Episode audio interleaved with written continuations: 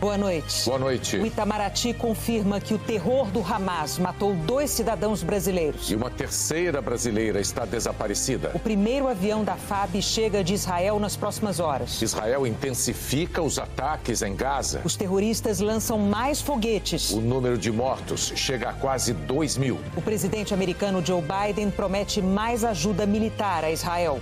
A Polícia do Rio retoma a área de lazer usada por traficantes para treinamento de guerrilha. O censo do ensino superior mostra que 40% das vagas nas universidades públicas estão ociosas. O Jornal Nacional começa agora.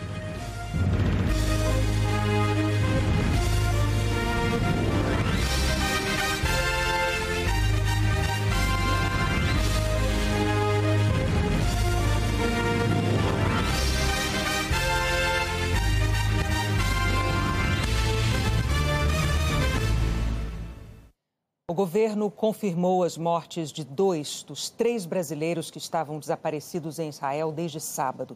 Eles estavam numa festa rave atacada pelo Hamas. Hoje de manhã, o Itamaraty confirmou a morte de Hanani Glazer. Ele nasceu em Porto Alegre e completaria 24 anos na próxima sexta-feira. Tinha cidadania israelense e vivia no país há sete anos. Hanani prestou serviço militar e atualmente trabalhava como entregador. O presidente Lula reproduziu numa rede social a nota oficial de pesar do governo. Ao solidarizar-se com a família, amigas e amigos de Hanani, o governo brasileiro reitera seu absoluto repúdio a todos os atos de violência, sobretudo contra civis. No sábado, Hanani e outras centenas de pessoas participavam de uma festa de música eletrônica perto da faixa de Gaza. Quando o ataque terrorista começou, ele e a namorada Rafaela Treistman conseguiram ir para um abrigo antibombas. Cara, eu juro que essa situação não tem como inventar. No meio da rave a gente parou num bunker, tá? começou uma guerra em Israel. Pelo menos a gente está no bunker agora, seguro, vamos esperar dar uma baixada nisso. O bunker também foi atacado. No domingo, Rafaela contou ao Fantástico o horror que eles viveram. Ela conseguiu ser resgatada, mas Hanani estava desaparecido desde então. Eu lembro do Hanani me dizendo, tipo, me falando para eu não olhar, mas que tinham pessoas mortas em cima da gente, que a gente estava usando o corpo delas para não tomar tiro. E de repente o Hanani também, ele saiu, foi mais para frente, eu não lembro. Um amigo que estava com eles contou como foram os últimos momentos da vida de Hanani. Eu estava no fundo do bunker, ele foi para frente. Porque eu acho que ele, ele tentou proteger as pessoas, ele tentou ser um herói. Ele é um herói, tenho certeza disso. Ele é um herói. Hoje a namorada fez uma homenagem nas redes sociais. Sei que você ainda tinha muitos sonhos que queria realizar e eu te juro que estaria com você em cada um deles. Você queria ser um DJ famoso no Brasil, queria que suas músicas fossem conhecidas. No início da tarde, o governo brasileiro confirmou mais uma morte. A carioca Bruna Valiano tinha 24 anos e estava no mesmo festival de música perto da faixa de Gaza. Bruna morava em Israel há oito anos com a mãe e uma irmã e estudava comunicação e marketing. Nesta foto, ela aparece sorrindo horas antes do ataque. Uma amiga contou que conversou com Bruna quando a festa foi atacada. Mais ou menos umas sete da manhã, ela me disse que estava bem, me ligou no carro falando que estava tudo bem. E mais ou menos uma hora depois, ela começou a me escrever que não saberia o que ia acontecer. Ela estava no meio do mato, numa caravana, meio que um, um, não entendi direito assim, com ouvindo muitos tiros e com muitas feridas, pessoas feridas perto dela. Uma multidão fez fila no funeral de Bruna hoje em Israel. A maioria não conhecia a brasileira, mas viu em redes sociais um chamado para que as pessoas fossem à cerimônia tradicional judaica, porque Bruna não tinha muitos parentes no país. A carioca Carla Stelzer Mendes, de 41 anos, continua desaparecida. Ela também estava no festival de música perto da faixa de Gaza. Carla tem cidadania israelense e mora no país com um filho de 19 anos. Na hora dos ataques, Carla enviou uma mensagem de áudio para uma amiga. Tô aqui no meio da guerra, minha filha. Vieram os terroristas, jogaram bomba, a gente saiu correndo. Tô aqui no meio do mato com, com outras duas pessoas e o Gabriel, e com medo de ninguém vir matar a gente. A amiga Patrícia falou sobre a dor da espera por notícias. É muito angustiante essa situação. É, a família dela está muito angustiada, a mãe dela, o filho, é, as nossas outras amigas também, que são também melhores amigas dela. E muitos amigos estão procurando, querendo saber notícias, mas eu não, infelizmente, eu não tenho ainda notícias para dar. É, e é justo isso que a gente precisa, de notícias dela. O primeiro avião da FAB, com 211 brasileiros que estavam em Israel, deve pousar em Brasília por volta das quatro da manhã da quarta-feira.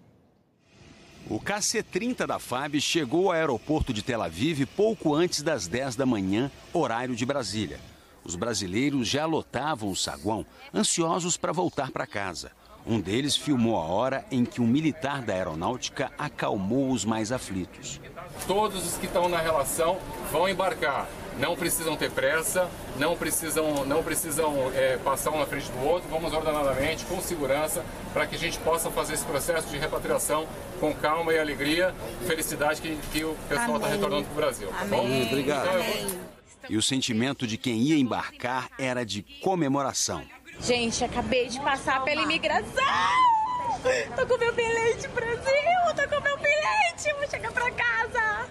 Às 2h42 da tarde, horário de Brasília, 211 brasileiros que estavam em Israel decolaram. Turistas que residem no Brasil e estavam de passagem pela região tiveram prioridade. Seguros, aliviados, dentro do avião, cantaram. Brasileiro! com muito orgulho, com muito amor.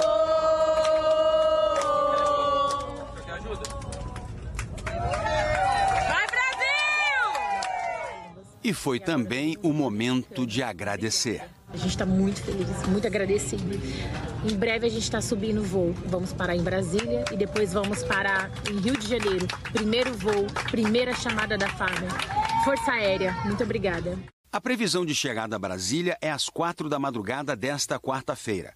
Metade dos passageiros vai ficar em Brasília. Eles serão recebidos pelos parentes no desembarque doméstico do aeroporto. Os outros vão em dois aviões da FAB para o Rio de Janeiro. Rafaela Vieira espera ansiosa para reencontrar a mãe, que há um mês viajava pelo Oriente Médio. Quando a guerra começou, ela estava em Israel.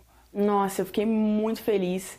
É uma sensação assim de, de alívio, porque você não, a gente não sabia ao certo se ela ia conseguir é, vir nesse voo, tudo era muito incerto ainda. A segunda aeronave da FAB saiu ontem do Brasil e deve chegar a Israel amanhã de manhã. A aeronáutica também preparou um terceiro avião. Até domingo, eles vão fazer cinco voos para resgatar os brasileiros em Israel. O KC-390 decolou aqui da base aérea de Brasília às 4h15 da tarde. A previsão é de que ele chegue a Tel Aviv na quinta-feira, às 8 da manhã, horário de Brasília, para trazer de volta mais 60 brasileiros. Segundo o último levantamento do Itamaraty, cerca de 2.100 brasileiros estão na lista de ajuda para deixar a região do conflito. 26 estão em Gaza, onde a retirada é muito mais complicada. A saída é controlada por barreiras. A rota mais viável é pela fronteira com o Egito, mas para isso o governo egípcio tem que autorizar a passagem. Hassan Rabi está em Gaza com a esposa e as duas filhas para visitar a família. Eles moram em São Paulo. Hassan contou que eles só têm comida para dois dias. A gente está numa casa para fazer Então você fica dessa casa normal escutando bomba, bombardeio, missa. O escritório de representação do Brasil em Ramala e a embaixada do Brasil no Egito têm mantido contato para a retirada dos brasileiros que estão em Gaza. O ministro das Relações Exteriores falou sobre os planos do governo brasileiro. São duas situações. Os que estão na faixa de Gaza deverão ser evacuados pela fronteira de Gaza com o Egito partirão por terra. Os que estão na Cisjordânia poderão passar seguramente para Jerusalém e daí até o aeroporto, aonde estão as aeronaves, onde estão chegando e partindo as aeronaves da FAB. Mauro Vieira condenou os ataques e reafirmou a posição do governo de trabalhar para um entendimento pela paz na região. A posição oficial é de lamentar e as mortes ocorridas. Nós, de forma alguma, não apoiamos os atos de violência como ocorridos, mas queremos, a partir deste momento, um cessar-fogo para que se possa, inclusive, cuidar devidamente dos brasileiros que estão lá e evacuá-los. O governo brasileiro condenou os atos de violência, lamentou muito as vítimas e, e os que pereceram no, no, ataque, e mas conclamamos desde o primeiro momento para que haja um entendimento para que se possa chegar à cessação do, das hostilidades e se procurar um momento de paz de, de negociação. As Forças Armadas israelenses convocaram brasileiros que moram lá para defender o país. Em Israel, ninguém estranha o cotidiano do exército na rede social. É que é vestindo farda que todo jovem entra na vida adulta. Uma coisa que muita gente espera, uma coisa que muita gente treina para isso. E para mim é um orgulho muito grande poder servir um país que me deu tanto. No Brasil, não sabemos o que é viver numa região de guerras, com ameaça constante nas fronteiras com os vizinhos. Então, precisamos nos esforçar para entender a relação do povo israelense com as Forças Armadas, muito próxima. Lá, o exército é compulsório. A partir dos 18, mulheres servem por dois anos e homens por quase três. E é também um exército popular, feito não só de militares profissionais. Na guerra, o governo conta com grande efetivo e enorme mobilização pela defesa do território. A caminho do fronte, já são 360 mil convocados, entre reservistas e da ativa. Brasileiros entre eles. A coisa mais importante de fazer é, é lembrar meu treinamento e cuidar dos meus amigos, cuidar dos meus comandantes. Espero que, que tudo vai certo. Sabrina foi chamada ontem à noite. Eu tenho medo de estar aqui no meu telhado e de ver um míssil, de não ter falado tchau para meus pais porque eles estão no Brasil, eu moro aqui sozinha e é muito triste isso. Esse advogado tem três meninos na guerra. A conversa com meus filhos dura de 30 segundos a um minuto, um minuto e meio. Eu, tenho um filho que ele tem um cargo que ele não pode contar absolutamente nada para mim. Até quem está longe, aqui no Brasil, não foge de enfrentar o terror. Eles me chamaram, eles me mandaram mensagem e agora eu tenho que fazer a minha parte de tentar localizar um voo para poder ir para lá. Esse é um sentimento de pertencimento, explica o cientista político. O Exército tem gente de todas as idades até 60, 65 anos, né? Tem gente que se voluntaria até depois da idade obrigatória de reserva, que é 45 anos de idade para homens. E isso faz do, desse ambiente um ambiente muito comum, onde todo mundo é igual. O conflito já matou 1.900 pessoas, mil do lado israelense e 900 entre os palestinos. E ainda há mais de 8 mil feridos. As forças de Israel retomaram o controle da fronteira com a faixa de Gaza e intensificaram os bombardeios no quarto dia de conflito. Antes mesmo de anoitecer, aumentaram os disparos de mísseis contra a região. Um bombardeio destruiu o único porto de Gaza que já operava sob bloqueio do governo israelense antes da ofensiva. Mísseis israelenses destruíram também um prédio residencial de quatro andares no campo de refugiados de Jabalia. Duas pessoas morreram. Plest Alakad é jornalista e vive em Gaza. Ela estava gravando um vídeo explicando a situação lá quando foi interrompida pelos sons de explosões.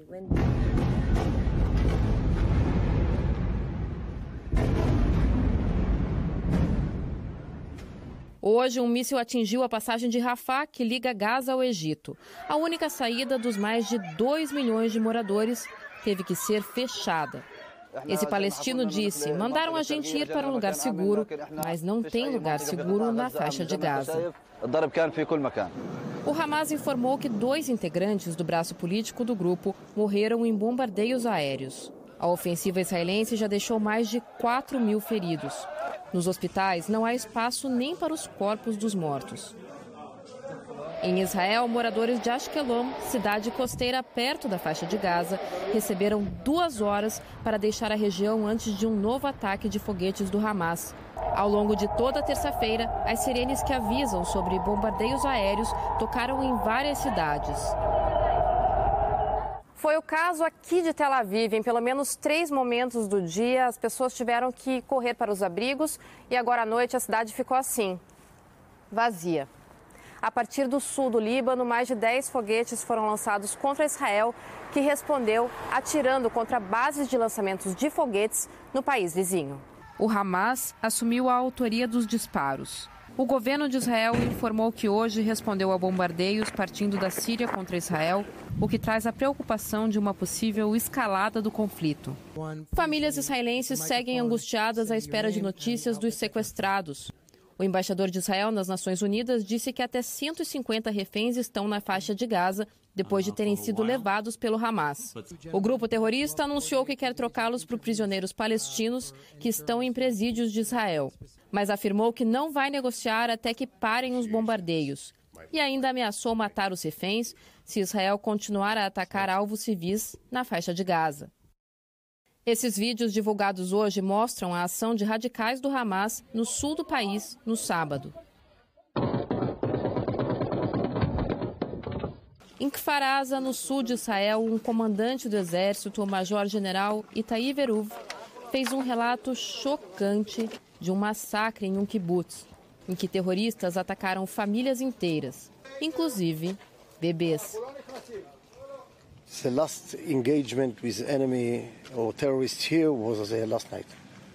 You can see by yourself family, mothers, fathers, babies, young families killed in their bed, in the protection room, in the dining room, or in the garden outside. And the terrorists come and kill all of them, shoot on them, you know, catch them and then shoot them, cut their head, you know, it's a terror attack. I served 40 years in the, in the military. I never saw something like this. It's not a war. It's a terror attack. Keren sobreviveu ao ataque. Ela contou que ficou 21 horas escondida dentro de casa com o marido e a filha bebê, até que o exército arrombou a porta do abrigo em que eles estavam. Ela disse que ouviu os terroristas matando os vizinhos. O exército de Israel anunciou que encontrou os corpos de 1.500 militantes do grupo terrorista em território israelense. Soldados de 35 batalhões israelenses estão posicionados na fronteira com Gaza. São mais de 100 mil homens. O exército está colocando minas terrestres em parte da cerca que não foi destruída pelo Hamas. Ainda há relatos de confrontos com terroristas que ficaram escondidos desde sábado. O aeroporto internacional Ben Gurion tem sido a esperança de milhares de civis que tentam deixar Israel em aviões militares de outros países. Como os mais de 200 brasileiros que vão chegar ao Brasil de madrugada no voo da Força Aérea Brasileira. É o principal aeroporto de Israel e a gente está aqui ó, acompanhando essa fila de check-in. Vamos dar uma passeada aqui, ó. Todas essas pessoas aqui são brasileiros, estão esperando para voltar para o Brasil. Aqui em Israel o turismo religioso é muito forte, então tinha gente que estava visitando, por exemplo, Jerusalém, tinha gente que estava visitando Nazaré. Viemos conhecer a Terra Santa e fomos surpreendidos por esse movimento todo pela, pela guerra. Foi isso aí. E aí estamos retornando antes do tempo previsto. Eu estou agora só esperando voltar para casa, que eu tenho meu outro filho lá, Nora e três netos. Só isso, eu quero voltar. A maioria dos brasileiros que embarcaram hoje é de turistas. Eles contaram como foi quando souberam então, dos ataques. A... Quando a gente foi subindo para Jerusalém, a gente viu muita atenção e ouvimos dois disparos, né? Para gente que é brasileiro não tem a mentalidade que eles têm aqui, é um pouco difícil de adaptar. É um alívio, né? Muito bom, muito bom voltar à terra brasileira. Mesmo com todas as diversidades que nós temos lá, a guerra não é uma realidade para nós. O chefe da ONU para Direitos Humanos, Volker Turk, fez um apelo para que o Hamas liberte todos os reféns e Israel encerre o cerco a Gaza. Essas crianças palestinas olham para o céu sem saber como reagir e, menos ainda, o risco que correm. A Isra é uma delas. Aos 13 anos, está agora na escola não para estudar, mas para se abrigar. Dos dois lados da fronteira, tanto em Gaza quanto em Israel, milhares de crianças estão sem aula. Eu queria poder ser uma criança normal, vivendo sem guerra, desabafou. Assim como a Isra, mais de 260 mil palestinos já fugiram de casa desde sábado, sofrendo com a reação israelense ao conflito iniciado pelos ataques terroristas do Hamas. Quase 15% da população de Gaza. A maioria foi para escolas administradas pela ONU. Os dados foram divulgados em Genebra pelo Escritório das Nações Unidas para a Coordenação de Assuntos Humanitários. Estamos extremamente alarmados com o rápido agravamento da crise, anunciou o porta-voz. A ONU condenou ataques aéreos de Israel contra a faixa de Gaza, que atingiram prédios residenciais, escolas e até instalações da própria organização. E ressaltou ainda que a imposição de cercos que colocam em risco a vida de civis, privando as pessoas de bens essenciais, é proibida pelo direito internacional humanitário. Ao mesmo tempo, a ONU destacou que o sequestro de civis, como terroristas palestinos fizeram, também é proibido pelo direito internacional. As Nações Unidas destacaram que a mensagem precisa ser inequívoca. As leis de guerra devem ser respeitadas. Aqueles mantidos em cativeiro precisam ser tratados com humanidade e libertados sem demora. O chefe de direitos humanos foi além. É horrível e profundamente angustiante ver imagens de pessoas capturadas por grupos armados palestinos serem maltratadas. Civis nunca devem ser usados como moeda de troca. A alemã fez hoje um apelo desesperado para que a filha, gravemente ferida, seja libertada. Sabemos que a Shani está viva, tem um ferimento sério na cabeça e está em estado grave. Cada minuto é crítico, implorou. A autoridade máxima das Nações Unidas para os Direitos Humanos pediu que governos com influência tomem medidas para neutralizar o que classificou como barril de pólvora. Volker Turk lembrou que o discurso de ódio e a violência aumentam ainda mais o antissemitismo e a islamofobia, não só na região, mas no mundo todo. Entre as vítimas dos ataques do Hamas, há dezenas de estrangeiros que moravam em Israel. A guerra num pequeno espaço do Oriente Médio tem ramificações ao redor do mundo. Pelo menos 20 países, incluindo o Brasil, relataram cidadãos mortos ou desaparecidos. A Tailândia, país que tem 30 mil imigrantes que trabalham na agricultura em Israel, confirmou 18 mortes. Estados Unidos, 14. Nepal, 10. França, 8. Argentina, 7. Hoje, os ministros de Relações Exteriores da União Europeia se reuniram em Bruxelas para discutir a crise. O bloco europeu é o maior doador de ajuda aos palestinos, o equivalente a quase 4 bilhões de reais por ano. Ontem, o comissário para Vizinhança e Expansão, o húngaro Over Vaheli, chegou a anunciar a suspensão dos pagamentos. Mas vários governos consideram que seriam os civis palestinos a pagar o preço e decidiram manter a ajuda da União Europeia. O porta-voz da instituição, Balaj Ujvari, fez questão de explicar que o dinheiro europeu não vai para o governo palestino, e sim para organizações internacionais de ajuda humanitária e agências da ONU. O chefe da política externa da União Europeia, José Borrell, apoiou o direito de Israel de se defender, desde que seja feito de acordo com as leis internacionais, sem violar os princípios humanitários. O primeiro-ministro alemão Olaf Scholz e o presidente francês Emmanuel Macron também declararam o apoio ao direito de defesa de Israel. A primeira-ministra italiana Giorgia Meloni visitou a grande sinagoga de Roma e prometeu defender os judeus italianos de todas as formas de antissemitismo. O porta-voz do governo da China disse que Pequim se preocupa com a escalada do conflito e pediu a todas as partes envolvidas que cessem imediatamente os combates. A China está tentando verificar informações sobre cidadãos chineses mortos em Israel. Contrariando os discursos de paz, a autoridade máxima do Irã, o Ayatollah Ali Khamenei, fez o primeiro discurso na TV desde o ataque. Ele negou o envolvimento do Irã, mas saudou o que chamou de derrota militar e de inteligência de Israel e elogiou aqueles que planejaram os atentados. As próprias ações do regime sionista são culpadas por este desastre, disse Khamenei. O Irã apoia há muito tempo o Hamas e rejeita o direito de existência do Estado de Israel.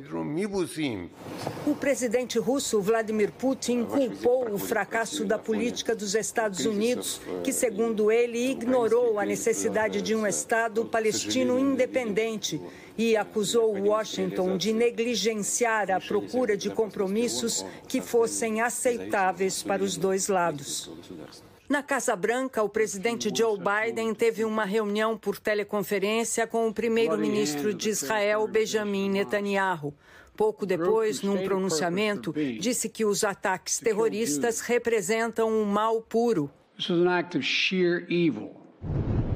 Biden comparou a ação do Hamas à brutalidade de outro grupo terrorista, o Estado Islâmico, falou que o ataque traz de volta ao povo judeu as cicatrizes de mil anos de antissemitismo e genocídio. Disse também que o Hamas não representa o direito do povo palestino à dignidade e à autodeterminação, que o objetivo do grupo é a aniquilação de Israel e que, para isso, usa os civis palestinos como escudos humanos. Biden disse que na conversa com Netanyahu lembrou que, como democracias, Estados Unidos e Israel devem agir dentro dos limites da lei e prometeu mais ajuda militar, incluindo foguetes, para suprir o sistema antimísseis, conhecido como Domo de Ferro, e fez um alerta.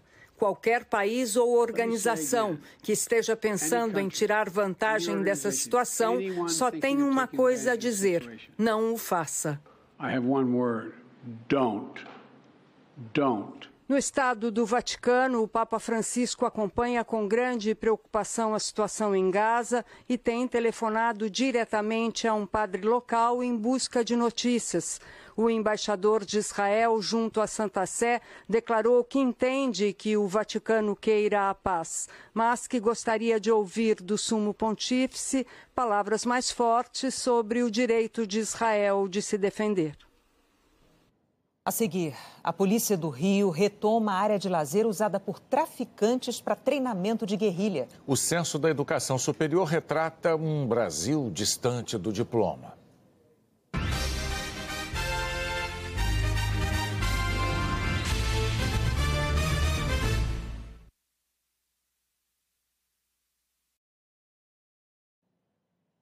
Ministério da Educação divulgou hoje um retrato do ensino superior no Brasil. Quase 80% dos jovens de 18 a 24 anos não estão na faculdade. 32,3% sequer concluíram o ensino médio. O censo do ensino superior mostra que havia quase 23 milhões de vagas disponíveis no ano passado, mas apenas 4,7 milhões foram preenchidas. Nas instituições particulares, sobram mais de 80% das vagas. Nas públicas, as vagas ociosas chegam a quase 40%. Olha que curioso, nem em medicina, olha nem em medicina a gente consegue preencher todas as vagas na rede pública. Outro dado chamou a atenção: 72% dos novos alunos escolheram ensino à distância. É o caso dos matriculados em cursos de formação de professores. Nem 10% optaram por aulas presenciais. Nas instituições particulares, a média é de um professor para mais de 170 alunos nos cursos online. Nas públicas, a média é de 34 alunos por professor. Nos últimos quatro anos, a oferta de cursos à distância aumentou quase 190%. E segundo o ministro da Educação, Camilo Santana, um alerta já está aceso e o governo vai revisar a regulamentação desses cursos. Ensino à distância é importante para facilitar a vida de muita gente. O que nós vamos fazer é avaliar né, né, a forma que esses cursos estão, a qualidade do, do produto que está sendo, está sendo apresentado, ofertado para esses alunos. Então, e, e, principalmente focado em algumas formações que é impossível né, você fazer toda a distância. Possível. Como é que você faz um curso de enfermagem à distância, sem ter a prática, né? sem ter. Enfim, então nós suspendemos a, a, a autorização de novas vagas por conta dessa avaliação que nós estamos fazendo. A polícia de Minas Gerais apreendeu um adolescente de 14 anos que esfaqueou alunos da escola profissional Dom Bosco, em Poços de Caldas. Três estudantes estão internados com ferimentos graves e Leonardo William Silva, de 14 anos, morreu. Segundo a polícia, o agressor é um ex-aluno do colégio. A polícia do Rio retomou hoje uma área de lazer que traficantes usaram como centro de treinamento de guerrilha. Pelo segundo dia seguido, polícias do Rio de Janeiro realizam uma operação de combate ao tráfico de drogas nas favelas da Maré. Hoje não houve confrontos. Policiais foram a oito regiões dominadas pela facção criminosa rival da que foi alvo na ação de ontem. Autoridades disseram que retomaram o controle desse complexo esportivo. O clube foi construído em 2011 e até 2017 funcionaram aqui projetos sociais com aulas de futebol e de natação voltadas para crianças da comunidade. Os traficantes começaram a invadir há pelo menos dois anos e usavam esse espaço para lazer, faziam festas aqui, mas também como um centro de treinamento para a tática de guerrilha. As imagens do treinamento foram reveladas pelo Fantástico. Policiais encontraram duas estufas com pés de maconha e fecharam um galpão de desmanche e clonagem de veículos. Ali apreenderam vários carros roubados. No Morro da Pedreira, também na zona norte da cidade, a polícia apreendeu um adolescente que, segundo os agentes, confessou ter jogado uma bomba caseira nesse ônibus em setembro. Três passageiros ficaram feridos no ataque, um em estado grave. Na Cidade de Deus, Zona Oeste, um homem foi preso. Mais uma vez, a polícia usou a tecnologia de câmeras nos uniformes dos policiais com transmissão em tempo real e imagens de drones. Mas dos 54 mandados de prisão, apenas três foram cumpridos. O secretário de Polícia Civil deu uma explicação para o número reduzido de prisões. Os criminosos têm informação praticamente online, não ficam dentro de casa aguardando a chegada da polícia, eles estão migrando de uma comunidade para outra da mesma facção. Então, por isso, nós estamos fazendo em diversas comunidades, buscando é, encontrá-lo e prender. Em São Paulo, a Polícia Civil concluiu que o tiro que matou um torcedor no mês passado saiu da arma de um PM. A investigação analisou imagens gravadas no local. Não há registro do momento em que Rafael Tercílio Garcia, que era deficiente auditivo, foi atingido. Mas o inquérito reconstruiu a ação da Polícia Militar a partir dessa sequência. A cavalaria avança em direção à torcida, seguida por um carro da PM. Um policial a pé passa à frente da viatura. São ouvidos cinco disparos.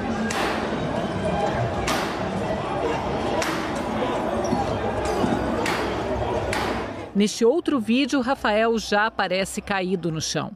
As imagens ainda mostram policiais batendo com cacetetes em torcedores que tentaram socorrer o rapaz. O relatório da investigação diz que é possível concluir com certa clareza quanto à individualização do agente policial que efetuou o disparo, que, em tese, vitimou Rafael Tercílio. O PM que disparou ainda não foi identificado. A polícia ainda aguarda outros laudos para concluir a investigação, entre eles o de balística, que vai dizer de onde partiu o disparo e qual a trajetória. O laudo do IML aponta que Rafael morreu por traumatismo craniano causado por disparo de arma de fogo. Desde 2021, a PM de São Paulo vem substituindo as balas de borracha por um outro tipo de munição, as beanbags feitas com um tecido sintético e pequenas esferas de metal, e que, segundo o fabricante, devem ser disparadas a mais de 6 metros de distância. A partir desse trágico caso, a instituição vai analisar se cancela o uso, se mantém, se volta a munição antiga. É uma decisão técnica que vai ser tomada de forma técnica. A seguir, o maior festival de música eletrônica do mundo de volta ao Brasil. A seleção masculina de futebol treina para a partida contra a Venezuela.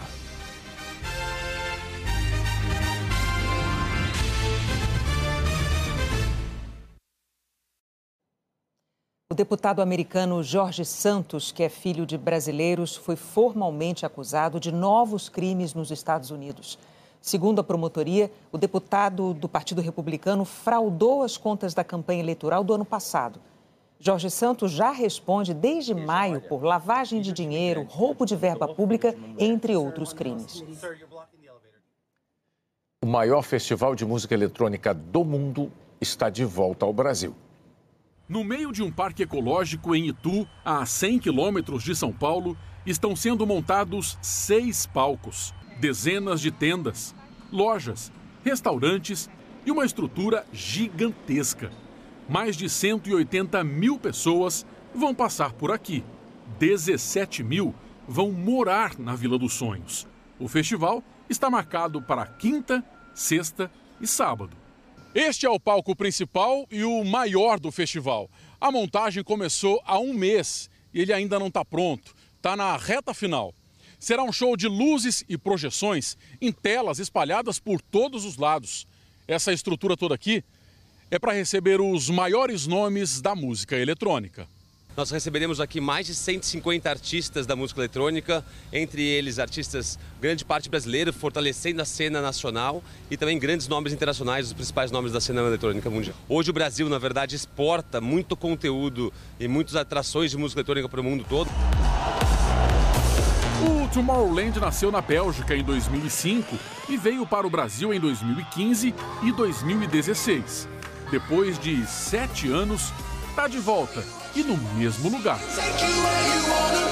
Mais de 22 mil turistas de 98 países virão ao Brasil para curtir tudo isso de perto. Os ingressos para o festival acabaram em apenas três horas. O Márcio, que mora em Jundiaí, conseguiu comprar. Ele foi para a Bélgica no ano passado e agora vai para Itu. É muito diferente, é muito mágico assim. É um lugar que você não imagina o que você vai encontrar, porque você faz amigos, você ouve música legal, as músicas são super legais, assim, músicas que a gente conhece, músicas que você vai conhecer. Jamais perderia Tomorrowland no Brasil. O holandês Tiesto, o neerlandês Martin Garrix e o sueco Steve Angelo são alguns nomes que vão chacoalhar o público no festival. Documentário do Globoplay Vale dos Isolados, o assassinato de Bruno e Dom, ganhou o prêmio Vladimir Herzog na categoria Produção Jornalística em Vídeo. A produção do jornalismo da Globo acompanhou um grupo que encontrou o celular de trabalho de Bruno Pereira, além de anotações e documentos pessoais. O documentário mostra os últimos passos do indigenista e do jornalista inglês Don Phillips e o trabalho deles com os povos originários filme está disponível no Globoplay. É hora da previsão do tempo. Boa noite, Eliana.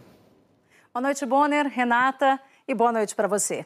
Amanhã, as tempestades com ventos fortes podem atingir quase todo o Rio Grande do Sul, o sul e centro-oeste de Santa Catarina, o sudoeste do Paraná e o sul de Mato Grosso do Sul.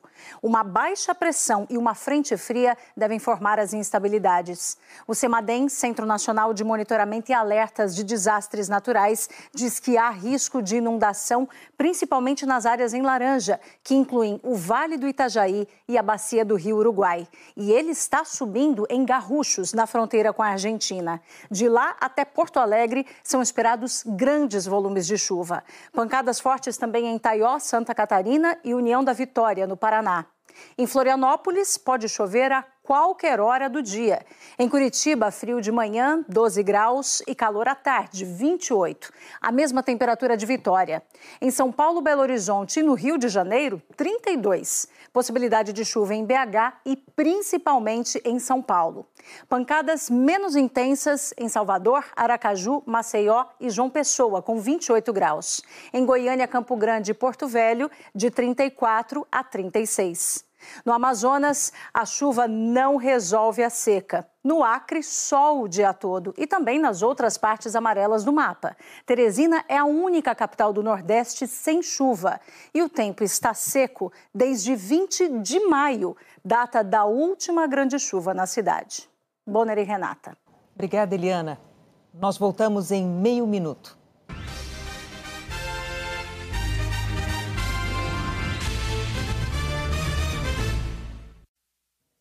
A seleção brasileira masculina de futebol treinou hoje na Arena Pantanal, onde vai enfrentar a Venezuela depois de amanhã pelas eliminatórias da Copa.